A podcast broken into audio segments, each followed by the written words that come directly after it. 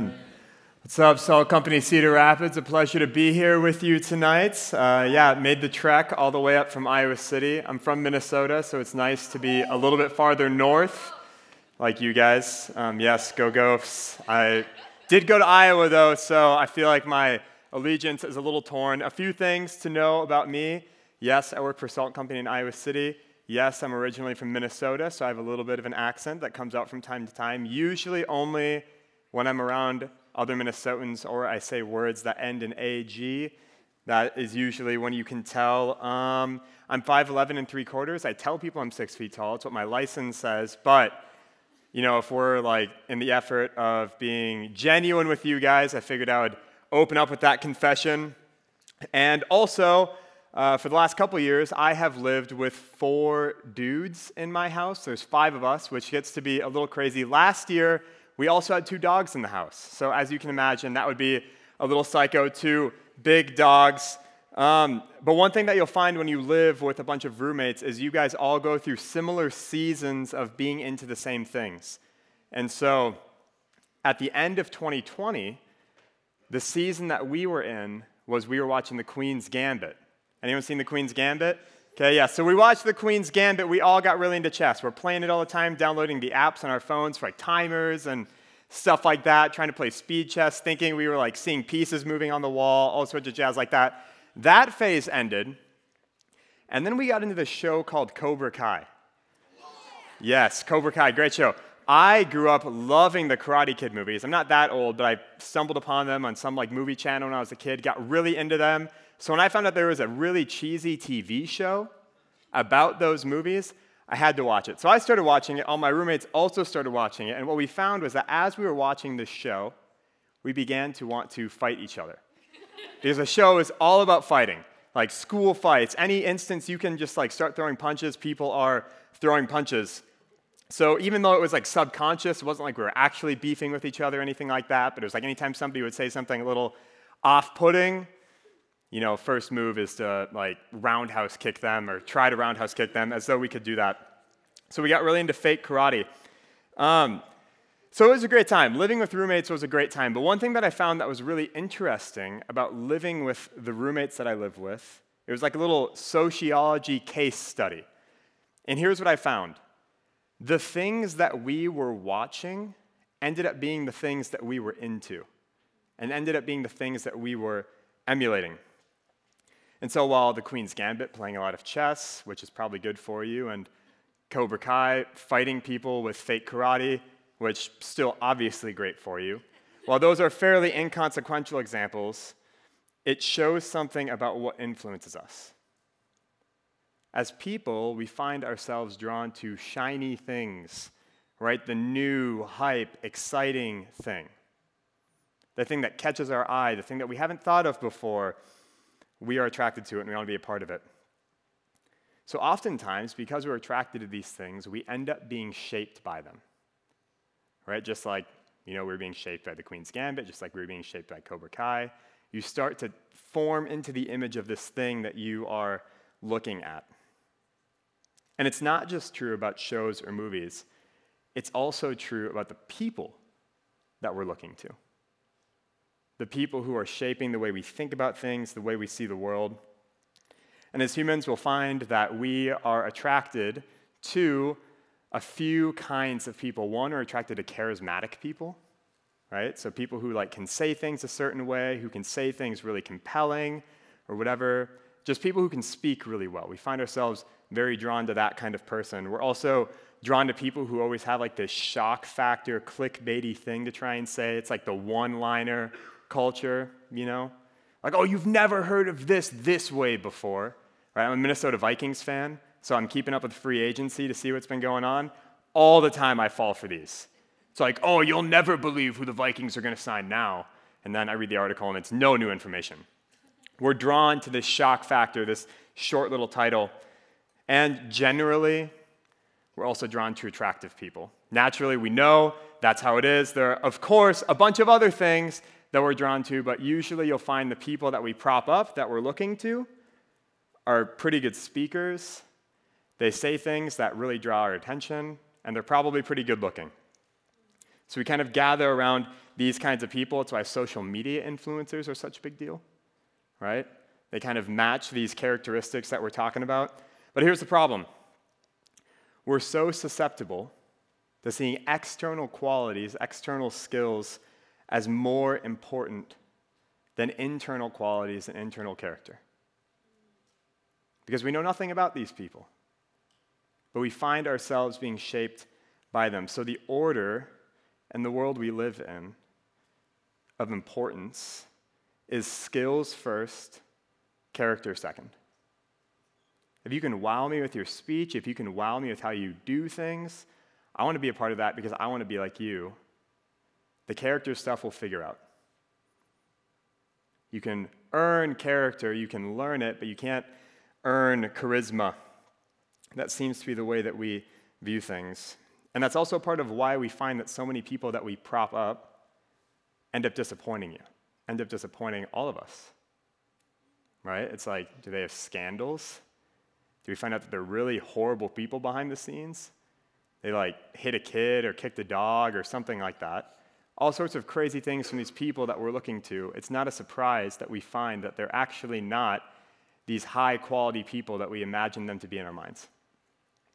And yet, we are being shaped by these people. Because we're spending so much time looking at them, listening to them, seeing them, that we end up being formed into their image. We end up following their footsteps. And what we find is that while culturally we tend to be drawn to the shiny thing, and while culturally we tend to elevate external skills above internal character, we find that the Bible actually does the exact opposite. From God's perspective, internal character is infinitely more important than external skills. We see that all throughout the Bible. Is God using these people who have like stutters, who have disabilities, whatever it is, to accomplish his grander purpose when it would make sense that he would use anybody else? But instead, he chooses them, which is very, very interesting. And so that's the big idea of the night is that God cares more about internal qualities than he cares about external skills. And that's what I get to talk to you guys about. We're going to be continuing on the book of Titus, going to be in Titus 1, 5 through 16 tonight. So if you guys want to get a jump start, flip in there. We're going to be talking about a group of people called elders, talking about good leadership, talking about godly leadership. Here's what elders are not elders are not magical people who are hundreds of years old, who live in space, who live in the shadows, and who make all sorts of decisions about how things run. That's generally when you think of elders, you might think of like how you see them in like Marvel movies or something. They float on chairs and talk in hushed tones and whatever. So that's not what elders are. Elders are a group of people who oversee the church and make sure that you guys are being fed the word of God and make sure that you are being shepherded. They are the leaders of the church. And because they are the leaders and shepherds of God's people, we will find that God is going to call his leaders to a high standard. So if you guys want to start in verse 5 with me at Titus 1, Paul's going to be talking to us. He's going to say, The reason I left you in Crete was to set right what was left undone, and as I directed you, to, to appoint elders in every town. An elder must be blameless, the husband of one wife, with faithful children who are not accused of wildness or rebellion. As an overseer of God's household, he must be blameless, not arrogant, not hot tempered, not an excessive drinker, not a bully, not greedy for money, but hospitable, loving what is good, sensible, righteous, holy, and self controlled. So, this is going to be the first point of the night that we're going to see. God holds leaders of the church to a high standard because we will find that we will follow Jesus as our leaders are following Jesus. That's point number one.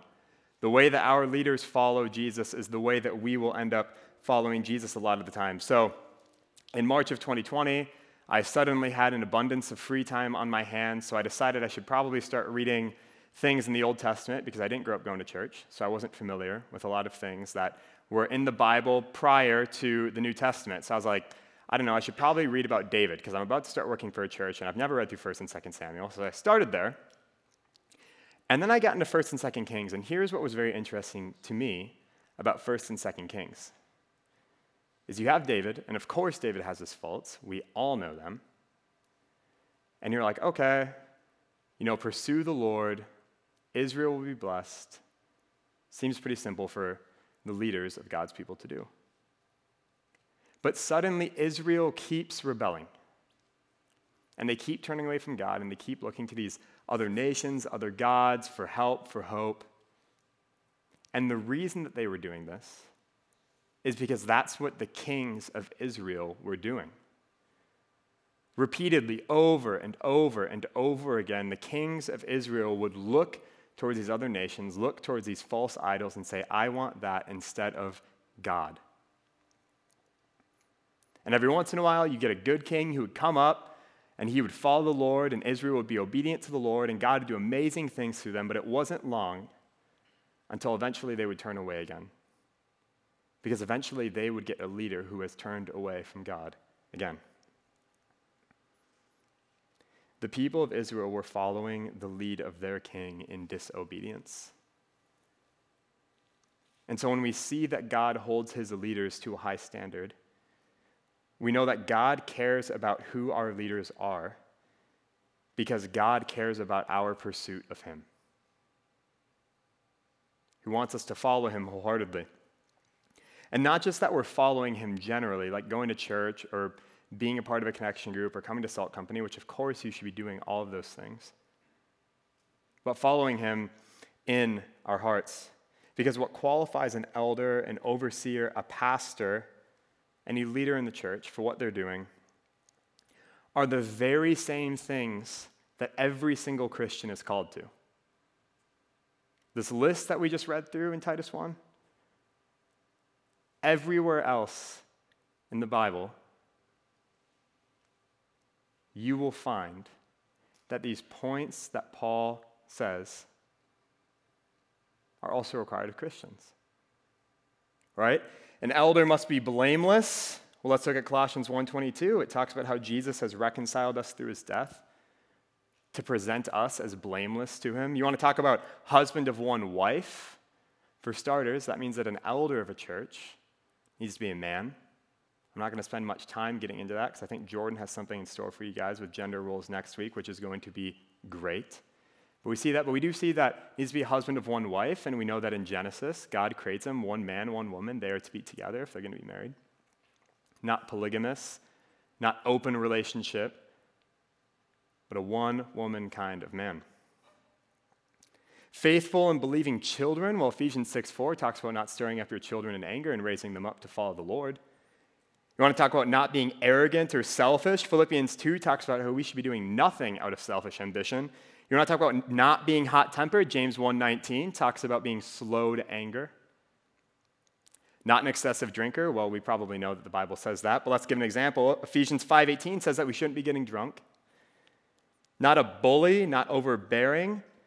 Ephesians 4:32 says that we need to be kind, compassionate, and gracious to one another. Not greedy for money. Well, Philippians 4:15 through 18 shows the benefits of being generous with your money how that's good for us to be giving our money away. Loving what's good. We see in Isaiah 29 13 and throughout the whole Bible that it's not just about doing good things, but it's about loving the things that God loves. That's what he desires for his people. And holy Leviticus 20:26 and 1 Peter 1:15 tell us that we need to strive for holiness because the God and Savior that we serve is holy. Every single thing that Paul lists here is something that every single Christian should be striving to be. We should all be striving to be godly leaders, and there are so many things. But you get the gist. Everything that God calls an elder to be in this section of Titus is something that he calls his people to be elsewhere in his word. So I want you to think about something. I want you to imagine that you have this big square block of stone, and you want to form it into some piece of art. And in front of you, you have a Michelangelo statue, some like amazing, detailed, beautiful piece of art. And also in front of you, you have just some granite countertop with all sorts of shines and stones and whatever. If you're looking at the statue by Michelangelo and you're trying to imitate it in your work, you might find that you begin to form something that's in the shape of Michelangelo's statues, with, of course, your own personal touch, because none of us are Michelangelo. But you might find that you get a little close to what it is that he's making. But if you're trying to make the granite countertop, it will probably be really easy for you to make, but all you have at the end is a granite countertop. There's no beauty, no detail, no chiseling away, no refinement.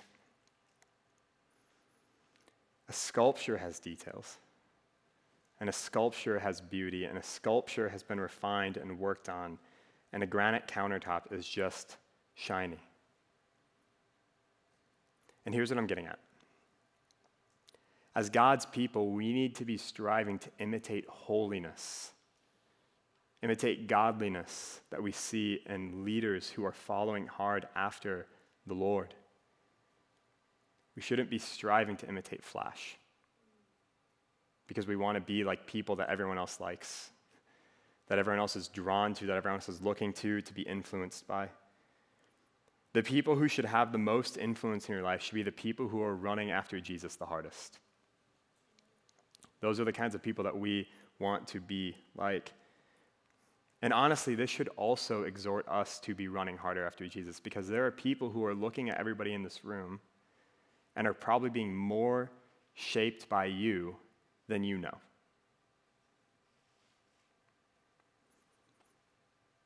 The block is being formed, the sculpture is being formed. And if we're looking to the shiny worldly thing to guide us in this life, we can't be surprised if we begin to look like that shiny worldly thing. But if we look to someone who's been sharpened by God's word, who's been chiseled by the trials of life and is still running hard after him, we shouldn't be surprised if we begin to look a little bit more like Jesus because this person looks like Jesus. These are the kinds of people that we should be looking to because we will follow Jesus as our leaders follow Jesus. I think of Philippians 3:17 for this. Paul says, Join in imitating me, brothers and sisters, and pay careful attention to those who live according to the example you have in us. So that's the first point. And I realize that verse 8, where I ended reading, is very much in the middle of a sentence. That's kind of how the people who broke up the verses in the Bible did it sometimes, but I think the purpose here is because Paul begins to transition into a new thought. So, if you guys want to jump into verse 9 with me, we're going to be reading through verse 15. Paul's going to say that these elders need to be holding to the faithful message as taught so that he will be able to both encourage with sound teaching and to refute those who contradict it. For there are many rebellious people full of empty talk and deception, especially those from the circumcision party. It is necessary to silence them because they are ruining entire households by teaching what they shouldn't in order to get money dishonestly. In fact, one of their very own prophets said Cretans are always liars, evil beasts, lazy gluttons. This testimony is true. And for this reason, rebuke them sharply, so that they may be sound in the faith and may not pay attention to Jewish myths and the commands of people who reject the truth. To the pure, everything is pure. But to those who are defiled and unbelieving, nothing is pure. In fact, both their mind and conscience are defiled. So here's me the big idea of this section as we're jumping into it. This point number two. A wolf in sheep's clothing is still a wolf. Somebody who claims to be following God but isn't actually following God is not actually following God, no matter how you dress it. So we see that there's not only certain character qualities, good biblical leadership qualities, that are required of elders, but also that they must be saturated in the Word. They need to hold tightly to God's Word, which seems to mean that if they need to hold tightly to it, there are going to be things that try to get them to loosen their grip and look towards other areas of influence other than the Bible. But with this sound teaching, these leaders are to use God's word to encourage us. And if they don't know God's word, the teachings of God, then they can't encourage us. So if you see people saying things about God that aren't in the Bible, that contradict what the Bible says, do not listen to them. Regardless of if they say they're Christians or not, regardless of if they say they are pastors or not. If it's not in the Bible, do not listen to them. Because Paul says that there's another reason that Christian leaders need to be holding tightly to the sound teaching of the Bible and that is to refute people, to combat against people who contradict it. He then goes on to talk about how there are people in Crete who have been using a lot of words and are deceiving people, especially those from the circumcision party, which does not sound like a fun party to attend. And here's what you need to know about the circumcision party. They were taking the teaching of Jesus, saying that yes, you need to believe in Jesus to be saved, but also you have to obey some of these Old Testament laws, right? Specifically relating to circumcision. So you'd have these Gentiles, non Jewish people come to know the Lord, and then these people who professed Christ would come up, claiming that there was just a little bit more that they needed to do to be saved. Right? Like you have it mostly right, but you just got to add a little bit to it. These people were adding on to the teaching of Jesus, they were not holding tightly to God's word. And so here's a scene I kind of imagine with these like false teachers coming in. It's like somebody doesn't know the Lord, somebody who's a Christian comes and tells them about Jesus, they become a Christian, the person who told them about Jesus leaves, and then out of the shadows, there's this like sketchy looking dude who's smoking a cigarette, and he walks out and he's like, hey, pretty cool that you did that. But I bet you didn't know this one last thing that that Christian didn't tell you you also need to be circumcised. And we hear that, and we would be like, yeah, sorry, man, not interested in doing this thing that you're saying, because that might sound a little ridiculous. But what Paul says that these people were doing is they were ruining entire households with their lies. And one thing we know is that in order for somebody to buy into a lie, it has to be believable. Something that is obviously a lie we won't fall for. So these people were ruining households, ruining families, ruining relationships. And for what? So that they could make more money. So that they could get a little fatter pockets, all while costing somebody their soul. And this is really serious stuff. And we might hear this today and think to ourselves, yeah, I'm sure that that fooled them back then, but I know that if somebody came up to me today and told me out of the blue that I needed to begin following Levitical law, I could spot a phony from a mile away, and no way would I be giving that guy my money. I'm not going to believe any of this whack stuff that they're saying. But these people were fooled because the members of the circumcision party admitted that they were saved admitted that they believed in Jesus, professed to be Christians, but then added a little bit to the gospel. And much of what they were saying was true, but it was the part of the story that was a lie that ended up costing these people their homes and lives.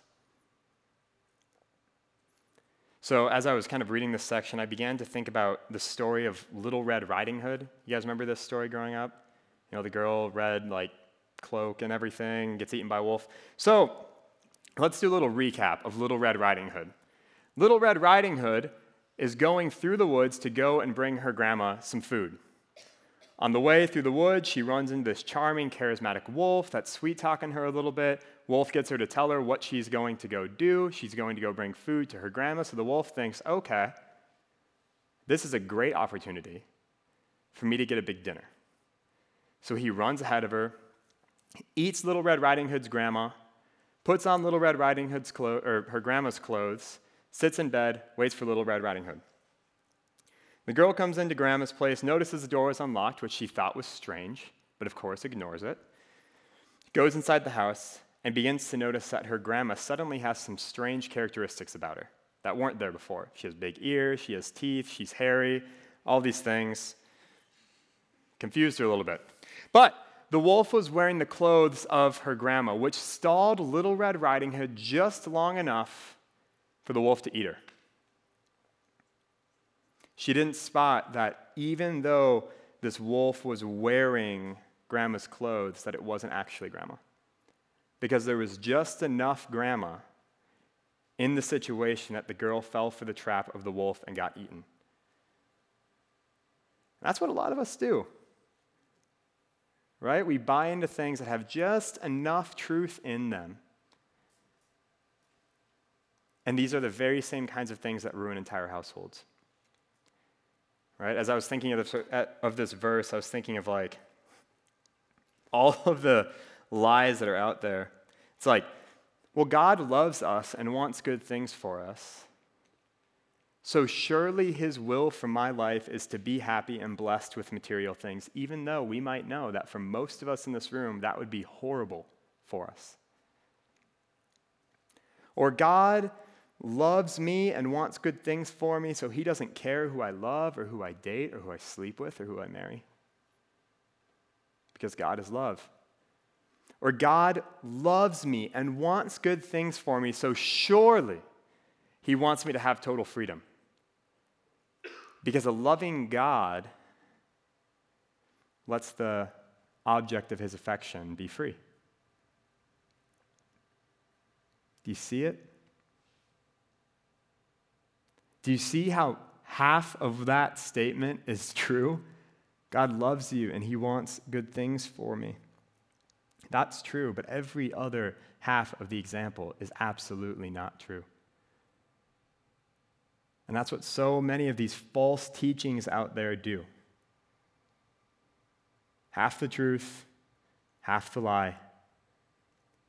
But that lie is enough to get somebody to completely misunderstand the gospel of Jesus and not follow him at all. And to add something on top of it. So these false teachers, they love to take things that are true about God and twist the implications into being something that leads us into sin, which is exactly what the serpent did in the Garden of Eden. And that's how false teachers are able to make all this money that Paul talks about, because they tell us the things that our sinful flesh wants to hear. Right? You want to earn your salvation? Totally. Here's how you can do it. You want to have sexual freedom? Totally. Here's how you can do it. You want to make a ton of money and not feel bad about keeping it all, not being generous with what God's given you? Totally. Here's how you can do it. You want to harbor that bitterness towards your roommate or towards that neighbor of yours? Totally. Here's how you can do it. It's what sin does.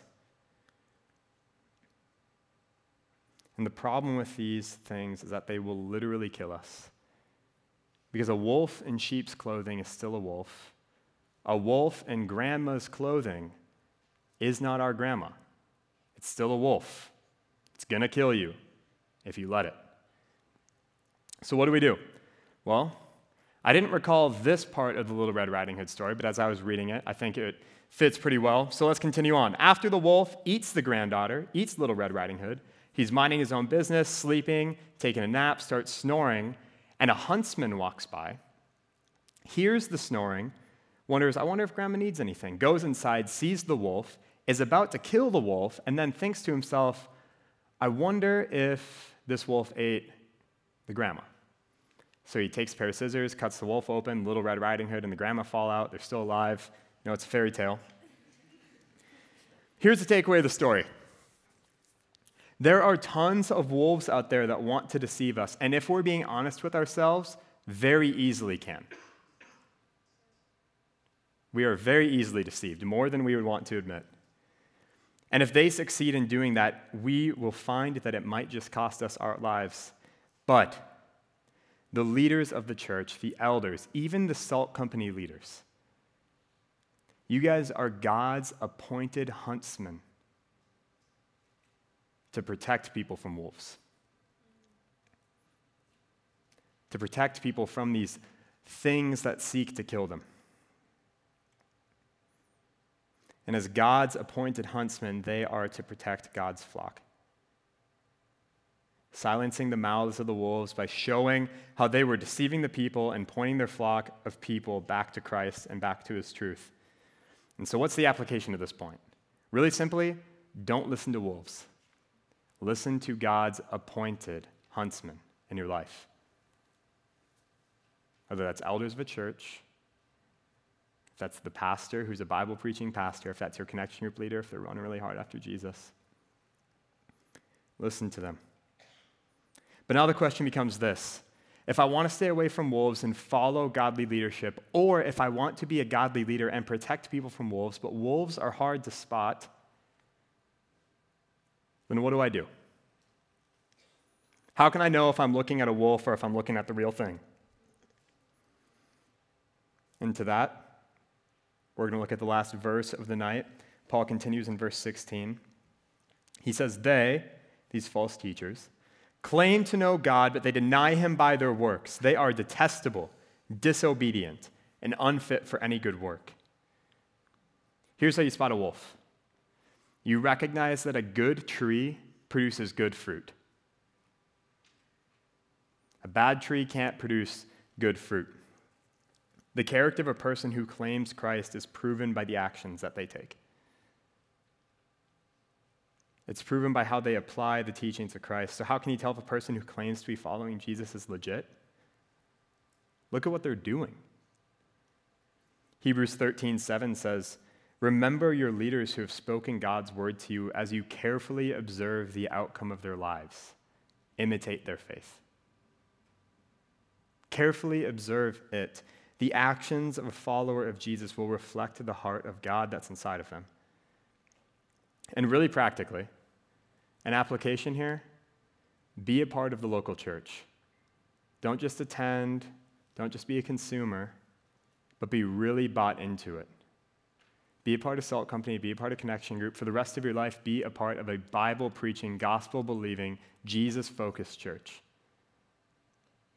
Because you will not be able to spot a wolf if you're standing a half mile away from it. You got to be there. Because if we are to carefully observe the outcome of their lives, that means we need to see what they're doing. We need to be a part of their lives. Because I want you to think about this too. Paul says that the people who are lying about God, there are a few things. One, they're detestable. Two, they're disobedient. And three, consequently, they're unfit for any good work. And the Greek word for unfit carries this idea of being a counterfeit coin or somebody who ran for like an elected office and lost. So they're fake. They're not the real thing, even though they have the appearance of the real thing. But not just that, they're actually unable to do the thing that they're trying to do. It's not that they won't do it, it's that they actually can't do it. A counterfeit coin can't actually pay for anything. A candidate that was rejected for a position that they ran for can make no difference in the legal system. While they have the appearance of the real thing, and while they might even talk like the real thing, they are unable to do what the real thing can do. We need to be a part of it to know. And this is what we see Jesus' words in Matthew 7 18. He says, A good tree cannot produce bad fruit, neither can a bad tree produce good fruit. Somebody who claims to know God but doesn't cannot do things that are pleasing to God because they're not a good tree. They can't shepherd the flock. They can't feed them the word of God because their desire is for something other than God. It's not just that they don't do it, but they actually cannot do it. How do you see if a counterfeit coin is counterfeit? By looking at it closely. How do you see if a tree is producing bad fruit? By being close enough to see what the fruit of the tree actually is. You need to inspect it. You need to see if it aligns with the teaching of the Bible that they are claiming to believe. So we spent a lot of time talking about godly leadership, right? What does God require of leaders? But here's actually why this is so important. Here's why Paul has this in Titus 1. Is because God created the world, it was perfect. He created Adam and Eve. They disobeyed God, ate from the tree of the knowledge of good and evil. Sin came into the world separated them from God's presence. You've heard this. If you've been coming to Salt Company any amount of time, you know that this is the gospel because then, throughout the entire Old Testament, we see people trying to work their way back to Eden, trying to work their way back into the presence of God. And that's what so many people in the world today, even now, are doing. We know that things aren't the way that they're supposed to be. We know that death is unnatural. We know that sickness is unnatural. We know that poverty, discrimination are unnatural. Know that pain and suffering and brokenness are all unnatural because if they were natural, they would not hurt. And because they hurt, we know that they don't belong here. And so we try to find these other ways to go and fix the problem. But the reality is that God sent his son Jesus down to live the perfect life, to die on the cross for our sins, to rise from the dead on the third day, so that anyone who believes in him would have eternal life, and this problem would be fixed in eternity. But I think so often when we think of the gospel, we think of it ending at that point in time 2,000 years ago.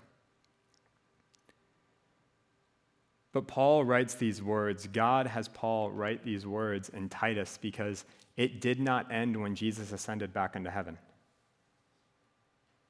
God cares that we are following him wholeheartedly in the meantime and being fed by his word and being led back to Jesus over and over and over again. Jesus still cares that we are following him because he wouldn't do what he did and then just leave us on our own. Godly leadership is so important. So the application of this point is this is go to a Bible preaching, Christ exalting church with leadership that cares about you because they care about Jesus and imitate those leaders. Think of an article I was reading recently. A guy named Scott Hubbard says, At best, pastors are matchmakers between the bride of Christ and her glorious groom. This is what overseers, what Christian leaders are supposed to be. They're supposed to be matchmakers between people that we want to know Christ and Jesus himself.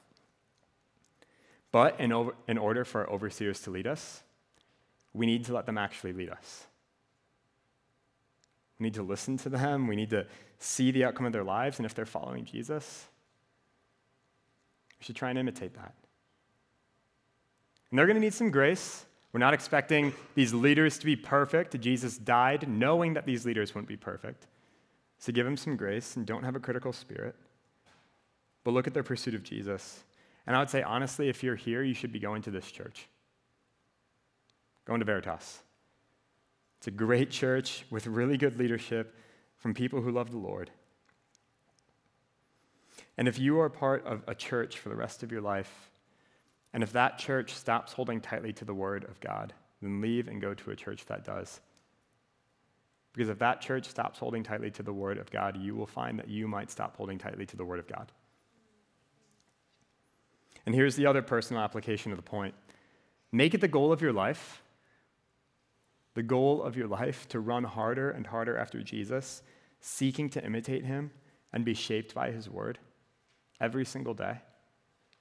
Because obviously you want to know and love Jesus more, but also there are people who are looking at you and being shaped by you. In the same way that we are looking at people and being shaped by people, it's this continual cycle. And so, in a way, running hard after Jesus is actually an act of service towards those around us and towards those that we want to see come to know the Lord. So, Salt Company Cedar Rapids, I would say for us, let's have a higher aim for the church than to just be an entertainment factory full of a bunch of flash. Let's shoot for holiness. Because in that, we're going to see Jesus, and that's going to be really, really good. So, would you guys pray with me? God, thank you so much for bringing us here today. Thank you that you've given us your word to be shaped by. Thank you that you've given us people who love you, who just point us back to you, God. We just ask that as we continue on with our night, as we continue on with our week, as we continue on with our lives, God, just shape us more into your image. image. We are this block that is being shaped and formed into a sculpture that, God, we just want to look like your son. And so point us to godly leaders who will point us to you. And God, make us godly leaders who can point others to you. But Jesus only do this if you work it in our hearts to do this. So we pray that you would. We love you, and we need you, and we are so dependent on you always. It's in your name that we pray. Amen.